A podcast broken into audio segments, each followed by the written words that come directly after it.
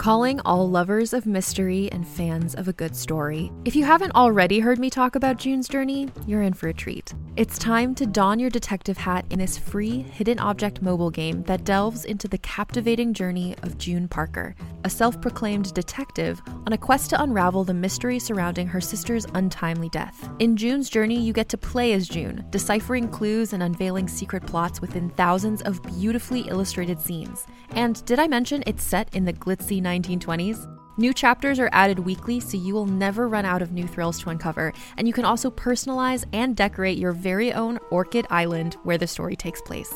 How sharp are your detective skills? Find out when you download June's Journey on your Android or iOS device, or play online via Facebook Games. Your detective journey awaits. Hey there, it's Rachel Ballinger, and I am thrilled to invite you to Rachel Uncensored, my podcast where I get real with my friends and celebrity guests, where we talk about all sorts of topics. From personal stories to hot button issues, we cover it all. New episodes drop every Wednesday, so make sure you tune in on Apple Podcasts, Spotify, or wherever you listen to podcasts. Trust me, you won't want to miss out on the fun and candid conversations we have here on Rachel Uncensored.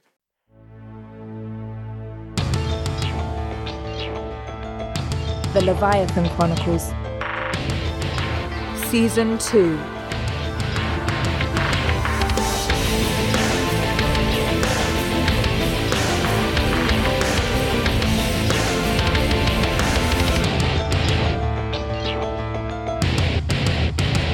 The story thus far.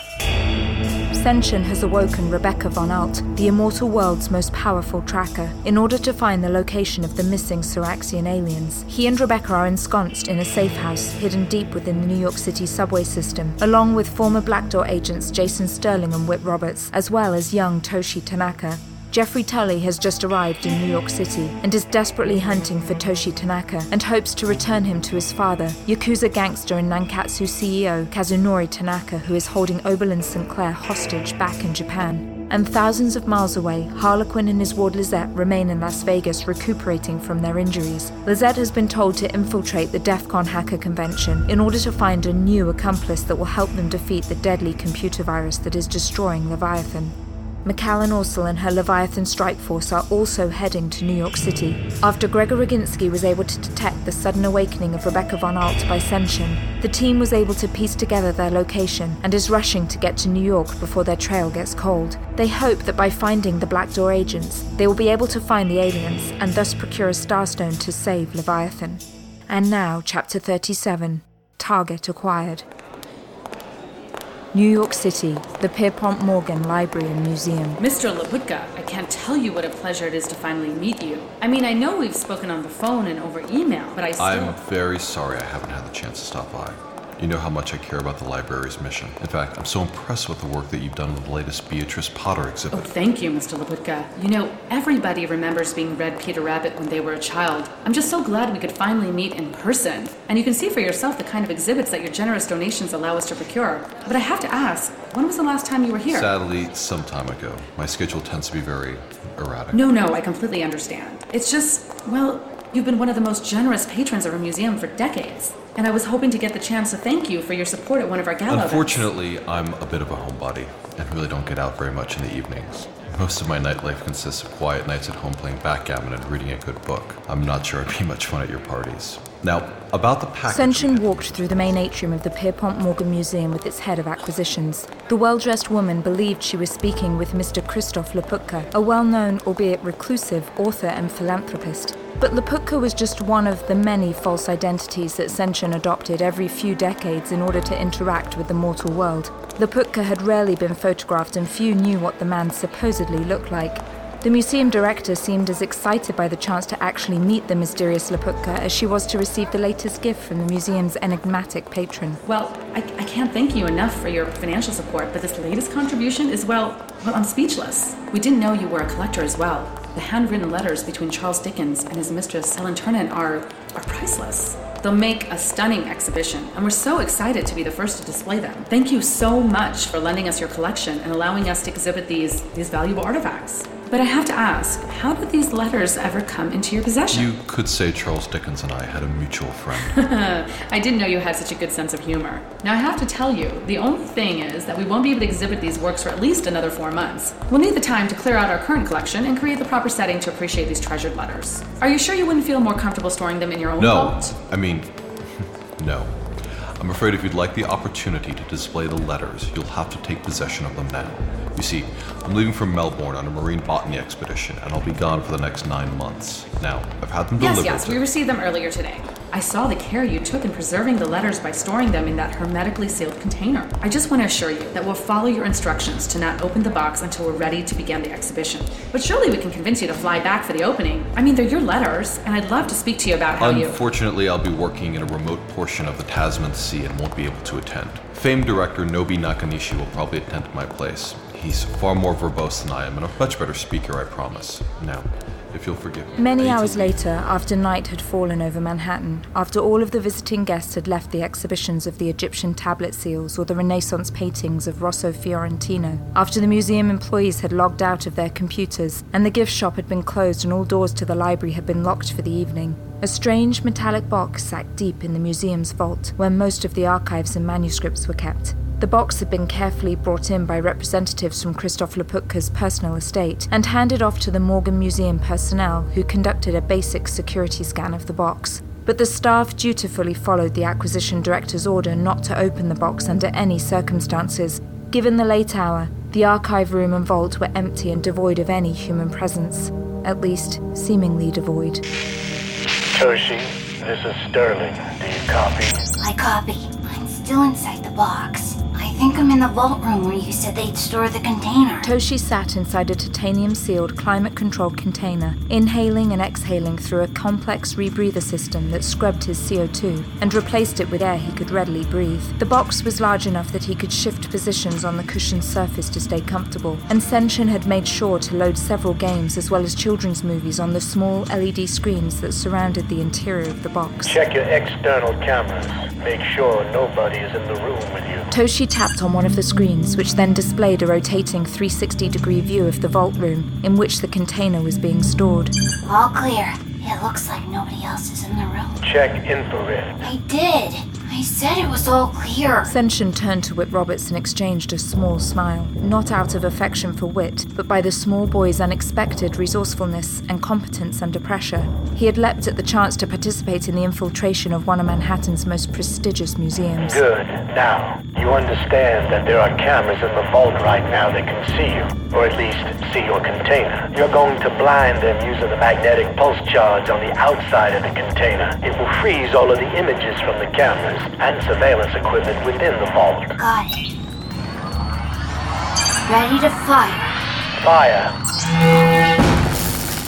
Senshin looked at the datapad he held, monitoring the systems in the high tech container. I'm showing full discharge. Tell him to release the hatch. Toshi, you're going to exit the container now. Carefully. Begin by releasing the hatch, but be sure to not let the top fall to the floor. Do you understand? I understand. The top of the titanium container slid open with a hiss, and then slowly moved to the right, leaving a gap just big enough for Toshi to pop out his head. Remember, stay within the vault perimeter. That's your safe zone for now. The vault itself didn't resemble a bank vault as much as it did the archives of a major metropolitan library. The Morgan Library specialized in artifacts of bibliographic significance or the study and art of writing and bookcraft. The lower levels contained rows of top mounted shelving that was affixed to metal tracks embedded in the ceiling that could be easily shifted and reconfigured. There was a redundant fire suppression system on the walls, but the only other security measure was an electronic keypad on the only door leading out of the vault section. I see the exit door. Am I clear? Senshin looked down at his datapad that he had used to tap into the museum's security system and saw that the titanium container still stood unopened in the middle of the room, indicating the camera had indeed been frozen in time,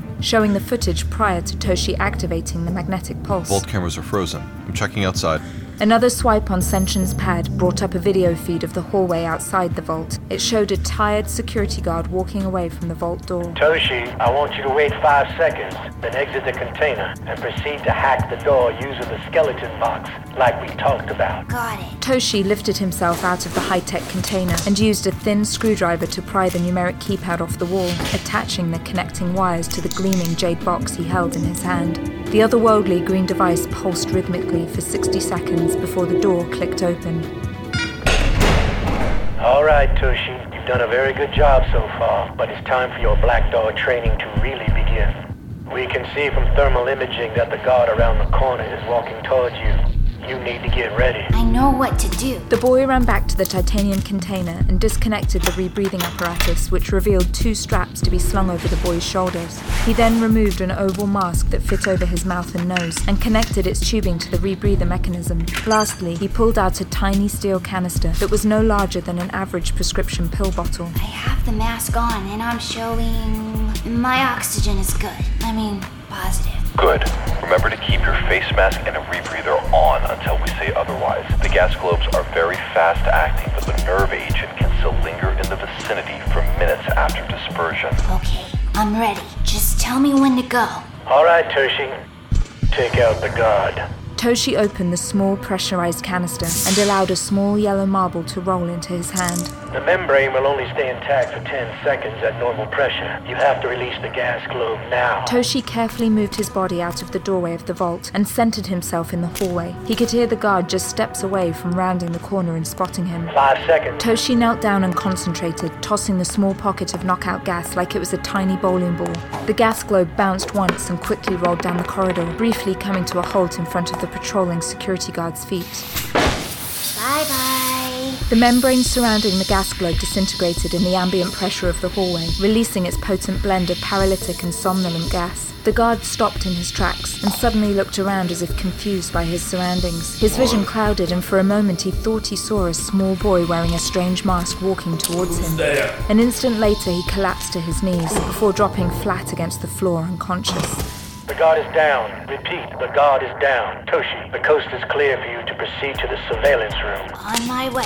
I've got this. Toshi exited the vault room and ran down the corridor, stopping only to stand briefly beside the motionless guard. The man's eyes were still slightly open and appeared completely vacant. He's not dead, is he? Whether he's dead or alive is not relevant to the mission, Toshi. Now, you have to. God's sake, Sterling. Toshi, this is Senshin. The guard isn't dead, but he won't be waking up for a while. Now, you need to keep moving forward down the hall. Now, when you enter the surveillance room, you're going to need to activate the skeleton box after plugging it into the control console. There's a USB port on the left of the console. You're going to plug the second skeleton box into that. Do you understand, Toshi? Yes, we went over this a million times. You guys don't think I can do anything. You're just like. Shit. Without warning, a door on the right side of the hallway opened, and a security guard exited while still buckling his pants. There's a second guard. It's impossible. We've been monitoring the basement level for 45 minutes. How long could he have been in the bathroom? Maybe he had some of that spicy Bhutanese food we had a week ago. Toshi only had one gas globe. Toshi, this is Senshin. Run. Do you hear me? You have to get out of there. No, not yet. What are you talking about? Listen to me, damn it. No. If I run away, then the mission is over and we fail. I'm not going to let the mission fail. No, Toshi. No, you're not. The second security guard looked up from his belt buckle and, to his amazement, saw a six year old boy standing alone in the hallway. Hey, hey, kid, what the hell are you doing down here? You can't be down here. Toshi stood motionless and stared unwaveringly at the man. Everything is all right, but you need to follow me now, quickly. The guard started to move urgently towards Toshi, who calmly turned and walked around the corner out of sight. The guard's footsteps came heavy and fast in pursuit, but stopped when he saw the boy standing over the unconscious body of the first guard. Ray? Holy shit. Ray, are you okay? What the hell happened? Hey, kid! Kid! His knees began to buckle and oh. instantly his legs turned to jelly. The room began to spin nauseously, and before he could press the alert oh. button on his walkie talkie, the floor of the oh. hallway seemed to rise out of nowhere and strike him violently in his head, rendering him as unconscious as his friend. Are you sure the coast is clear now? Yes, Toshi. The coast is clear. You shouldn't encounter any more guards, but we need you to get to the surveillance room quickly and get the rest of the security cameras offline. It's at the end of the hall on the right. Hurry.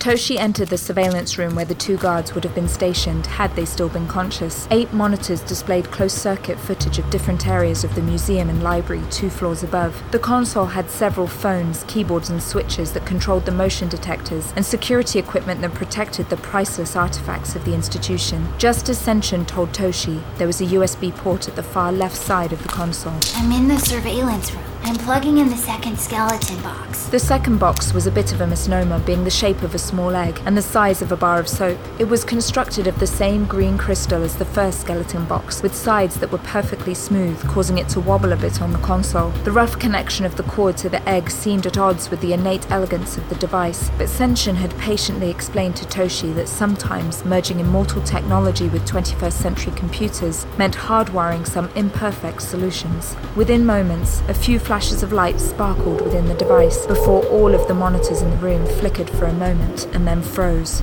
Toshi, this is Sterling again. We're showing the skeleton box has interfaced with the security system protocol and is nullifying the backup feed. Why are we doing this? The two guards are sleeping. Nobody will see me. Because the security company that the museum pays for also gets to see the camera feeds in their headquarters in Connecticut. The device you installed has frozen all the cameras in time so that no one will see us when we come in. Now, we need to do one last test to make sure that all the systems are actually frozen. You're going to walk out into the main atrium of the museum by yourself. If our plan is correct, the camera feed should still show that the atrium is empty. What if the plan isn't working? What if they can see me? Then we're going to see how fast you can run away from a precinct of New York City cops chasing you. Toshi stopped and stood still, closing his eyes tightly. I don't like it when you're mean. I'm only joking. I won't let that happen to you. You're too important. Just stick to the plan, boy. Toshi opened his eyes and walked to the end of the hallway where the glass elevator was located and rode it up to the main floor. The gleaming elevator door opened and Toshi held his breath for a moment, feeling a twinge in his stomach that he had yet to feel the entire evening. He bravely stepped out of the elevator and into the bright lights of the entrance hall of the Morgan Museum. Can you see me? Am I showing up on the camera? no, no, you're not. The camera feed shows that the museum is still empty. You did it, Toshi. God damn, you did it, boy. Yeah! Toshi, this is Senshin. Well done. I'm gonna have you open the front door for us now. I think it's time our little group got a private tour of the Morgan Library.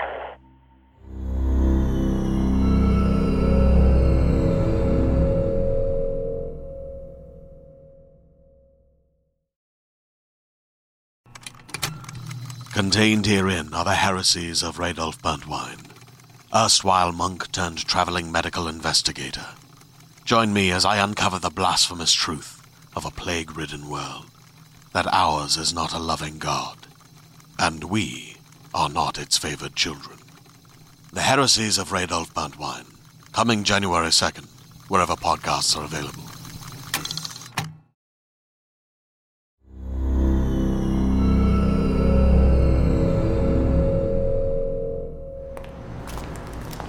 Senshin, the outside of this place is so, so familiar. I know. It's like coming home again. They did some work on the entranceway, but the building's bones are still the same. My god, it hasn't changed a bit. The entrance hall is still made of the original facade from the building's construction in 1906, but they built something more modern in the middle of the museum area before we enter the formal library.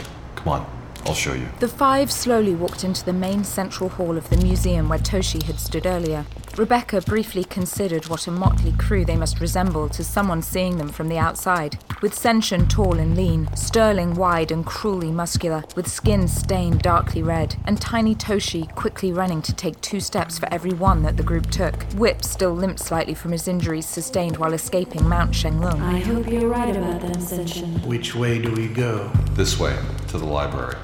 The group walked across the marble and glass filled atrium known as Gilbert Court, which was not a room per se, but rather an enclosed space between several adjacent buildings that the museum library owned. Some of the buildings were the original living quarters and library of famed industrialist Pierpont Morgan, the forebearer of J.P. Morgan, that he utilized at the turn of the 20th century. The translucent atrium soared upwards more than three stories, and thin wisps of gauzy clouds that stretched over Manhattan could be seen from its floor. I don't like this. It feels too exposed. You'll feel better where we're heading. At the end of the atrium to the right was a narrow set of stairs beside a sign that read Mr. Morgan's Library and Study. The group walked up the stairs and suddenly found themselves in a room that could not have been more different than the one they had just left. The Baroque personal library of Pierpont Morgan was a masterpiece of Edwardian woodworking and a glorified temple to the study of bibliography. Soaring bookshelves constructed of bronze and inlaid polished walnut covered three sides of the room, with multiple balconies reaching three floors in height before terminating in an elaborate gold leaf crown molding and intricate mosaic ceiling tiles. Several glass display cases stood on the sides of the room exhibiting antiquated German Bibles from the pre Gutenberg era.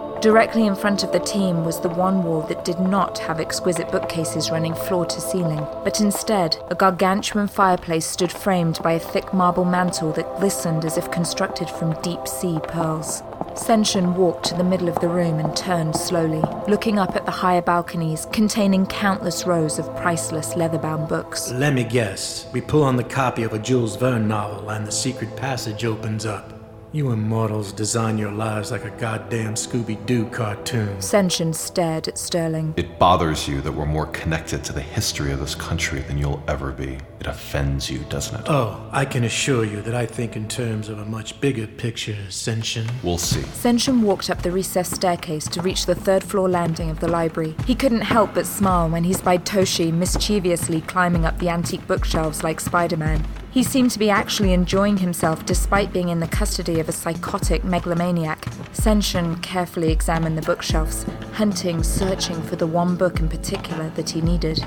There you are. Senshin opened the bronze case to access the scores of dusty, aged books. He gently pulled out a scratched leather bound book with gold lettering and blue inlay that simply had the word Fables engraved on its spine. He opened it and turned to page 74.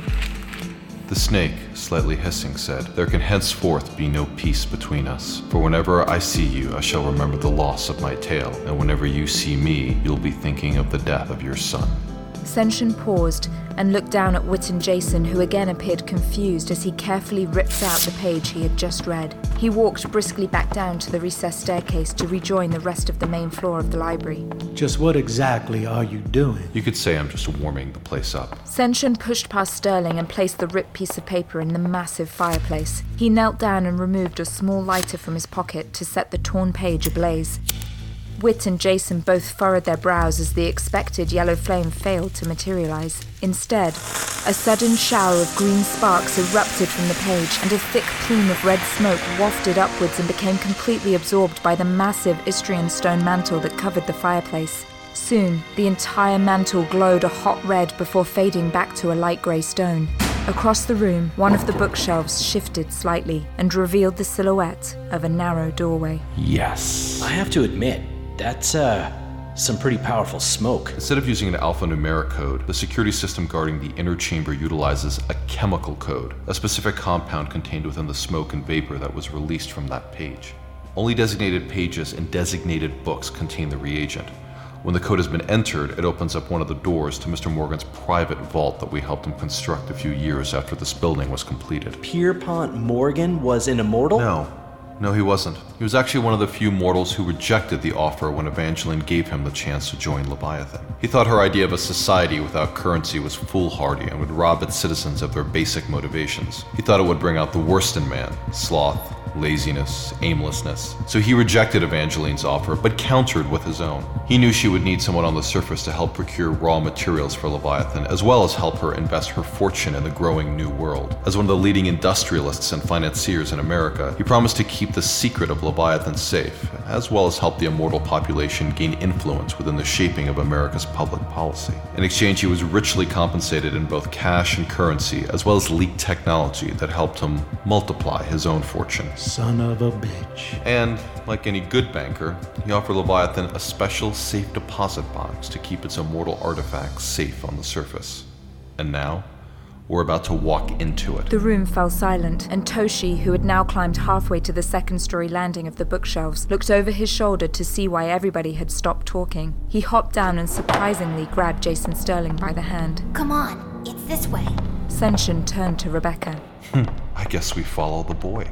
Come on, Whit. The five of them walked through the narrow doorway that had revealed itself. Inside the antechamber, a heavy brass door stood straight ahead that was surrounded with narrow pipes. The door was built directly into the substantial support beams to the building's frame. Sterling scratched the side of his neck anxiously. It's, it's too warm in here. Where is that moisture coming from? It's steam. The early elevators in New York were powered by steam.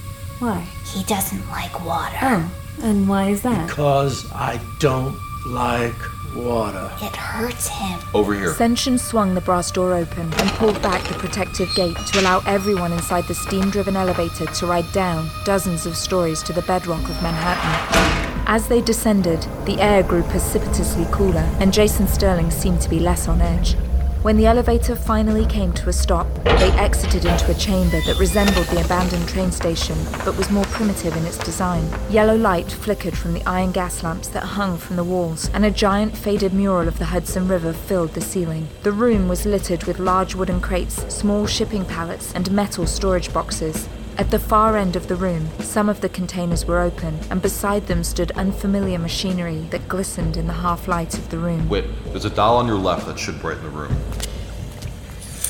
With the room illuminated, Whit now gained a better view of the machinery at the far end. Most of the machines were roughly the size and shape of school desks, with a single seating area featuring a flat, glimmering surface laid out before it. Much of it was constructed of a dull silver material with organic rounded curves. The various apparatus sprang to life as Senshin and Rebecca walked past the different devices, each emitting a low hum as holographic controls erupted from the flat surfaces. One device in particular did not contain its own seating, but rather sat upon a weathered oak desk with a leather blotter and gold inlay around its perimeter. The silver machine resembled the shape of a football, but was over three times the size. On each end was a rounded handle. Rebecca approached the machine warily. You can do this, Rebecca. I know I can. I'm just worried about what it is we're going to find at the end of this rainbow Senshin. We shouldn't be teaming up with these people. I have a feeling we won't be teamed up for long.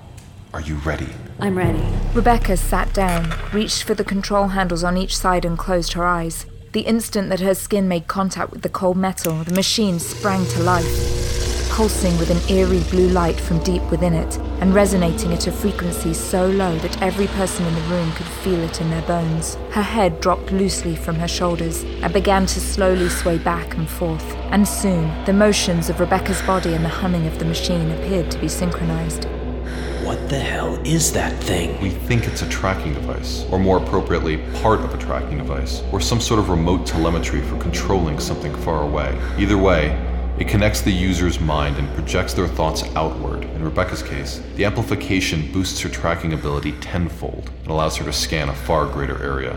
We don't know exactly why. I don't understand. How can you not know? Didn't you build it? No, we didn't. You see, when we rebelled from Leviathan, we assumed that we were never coming back. Pretty safe assumption. But what does that have to do with the device? The point is that we needed to take whatever we could to survive on the surface in perpetuity. Our departure from Leviathan happened earlier than planned. We didn't have time to cherry pick our Christmas list. We loaded up on whatever we could and escaped. I don't understand. Imagine you saw your house burning down. If you only had two minutes to grab whatever you needed, you wouldn't be very discriminate. We took whatever we could get our hands on any immortal technology, any crates, any cargo vessel we could commandeer. We took whatever wasn't bolted down and we had time to grab, even if we didn't know what it was. You ransacked your home. But the result is that we ended up with a lot of immortal technology that we would have lost otherwise. It's clear that some of the devices were intended to be weaponized. We stored them here where we could study them further and use them later. Senshin, look at Rebecca. Rebecca's mind entered the otherworldly trance where she could see the starlight of all the other immortals in her vicinity and beyond. The countless points of light were small and blue, but Rebecca steeled herself to look further, stretching her consciousness and searching into the pitch darkness that lay beyond. She was looking for the sapphire glow that she had witnessed in her earlier trance, but now she could feel the power of the device she held in her hand, and her thoughts contained a power and velocity that astonished her. Her brain was now energized, moving hundreds of miles per second, scanning the surface of the entire Earth. Suddenly, the blackness behind the blue points of light shimmered in one direction almost imperceptibly. But Rebecca's consciousness was now so elevated that she could lock onto the glow. The place where the blackness that surrounded her faded into a dark blue, and like a bloodhound following a scent, she pushed further, stretching to find the source of the glow. Soon, the entire space that Rebecca now floated in was dominated by the powerful azure haze that filled her vision. The glow grew stronger, and finally Rebecca could see two powerful sources of blinding blue light, tightly orbiting each other frantically. She floated nearer, noting their location and noting exactly how they related to the other points of light that now felt so distant. It's them. It's the aliens. The strongest energy in this space. There's two of them, just like Sterling said. The two orbiting spheres that were venting fountains of blue light slowed their mutual dance and ground to a halt, suddenly shifting all of their light, all of their energy back at Rebecca. The result was painful, blinding, and catastrophic.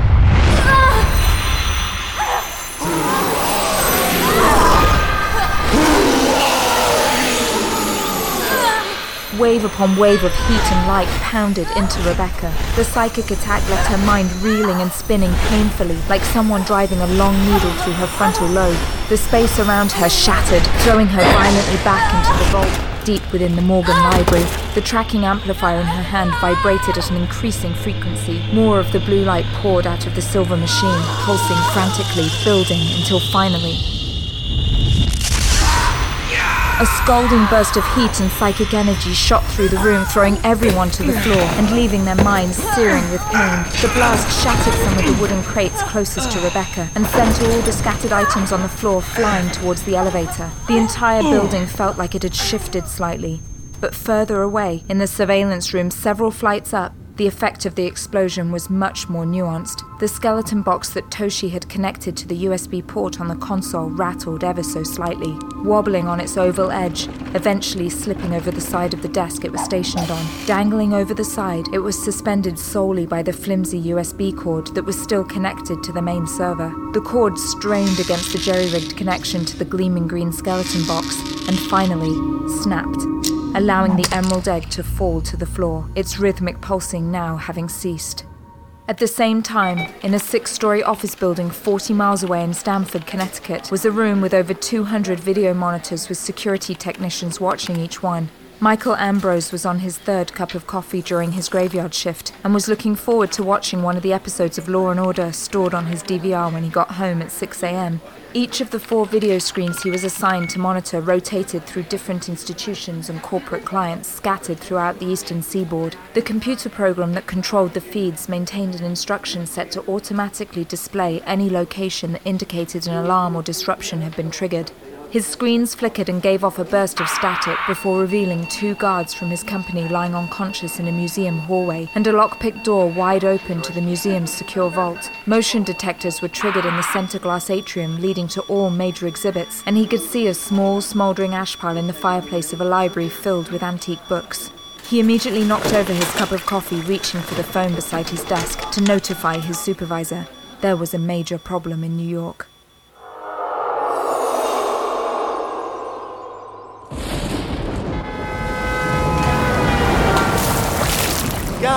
Damn it. Jeffrey Tully was stuck without an umbrella. He walked down the damp streets of Hell's Kitchen, turning left on 50th Street, heading slowly towards the Hudson River. The rain had grown from a light mist to a heavy drizzle, creating brown puddles in the uneven sidewalk. Tully's cold, wet hair stuck to his face, but his hands stayed burrowed in his warm pockets as his mind raced urgently. Rick Roberts said he needed to rendezvous with Jason Sterling at the station. What kind of station? Bus station? Train station? Toshi's got to be there with them, wherever they are. Yo! Yo, man! Can you help me out, brother? You got a dollar, some spare change or something? Anything, man. Come on, help me out. Since Katanori Tanaka had given Tully $30,000 in Okinawa, Tully couldn't remember the last time he had access to so much money, let alone walking around with several thousand dollars in cash on his person. He looked at the homeless man hunched against a parked car and put $20 into the torn paper cup in the man's hand. Hey, hey, let me ask you something. You know anything about a, a station around here? Station, huh? Man, I don't know. Let us see. Let me let me Google it in my brain for a second. Nah, nah, I got nothing, man. I'm sorry. But hey, hey, hey, brother, let me ask you something. You got a dollar, some spare change? Tully continued to walk further on in the rain. 40 hours is how long Oberlin has left. Hours. Not days. Hours. Fuck, I gotta make something happen. Where the fuck is the goddamn station? Where in all of New York City could Jason Sterling be right now? Tully stopped on the corner of 7th Avenue and 50th Street and let the chilled rain soak into his skin. He looked up at the Barclays building, flashing the day's closing financial indices, and realized that he still didn't understand the difference between a stock and a bond. In fact, the tall, gleaming building felt like a fortress of exclusion and privilege, a doorway to a legitimacy that Tully would never be a part of. Always kept outside. in the rain. He glanced down 7th Avenue and could still see a bit of the flashing lights in Times Square. The billboard for the latest vampire movie was illuminated, and throngs of tourists were exiting Broadway shows. Tully wanted desperately to be one of them. They don't know anything about immortals, about Leviathan, plots against the earth, or kidnapping and gangsters. They can just go to the movies, go to Chili's, have a fajita, and then go home, and not have to worry. He looked at all the other buildings that surrounded him, with countless floors and countless lights and countless places for a villain to hide. Sterling could, could be anywhere. I'm sorry, Oberlin. I'm so sorry, buddy. Holy shit, what the hell is going on? Tully looked up again at the Barclays building, at the news ticker that wrapped around the facade of the building. It read Breaking news. Team of cat burglars trapped in botched robbery of Morgan Museum in Midtown Manhattan. Police standoff ensuing. What the hell? Who the hell robs a museum anymore? Wait a second. I'm pretty close to Midtown. Another pack of police cars screamed down 7th Avenue, including an armored truck emblazoned with the logo for the Emergency Services Unit, the SWAT division of the New York City Police Force. No, it couldn't be. Just for a break-in? Taxi! Taxi! A yellow cab screeched to a halt, almost running over Tully's foot. Where to, buddy? Fast. Go straight ahead. Just just follow those police cars. We're late for a break-in.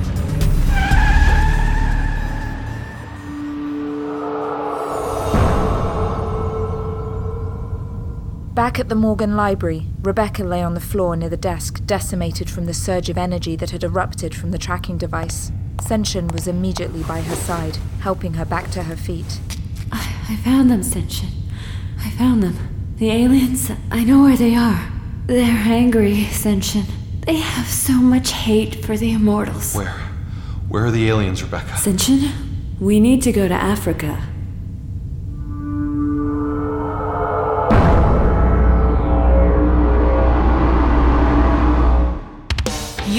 Listening to the Leviathan Chronicles. The Leviathan Chronicles was written and created by Christof Laputka, produced by Robin Shore, produced and musical composition by Luke Allen, directed by Nobi Nakanishi.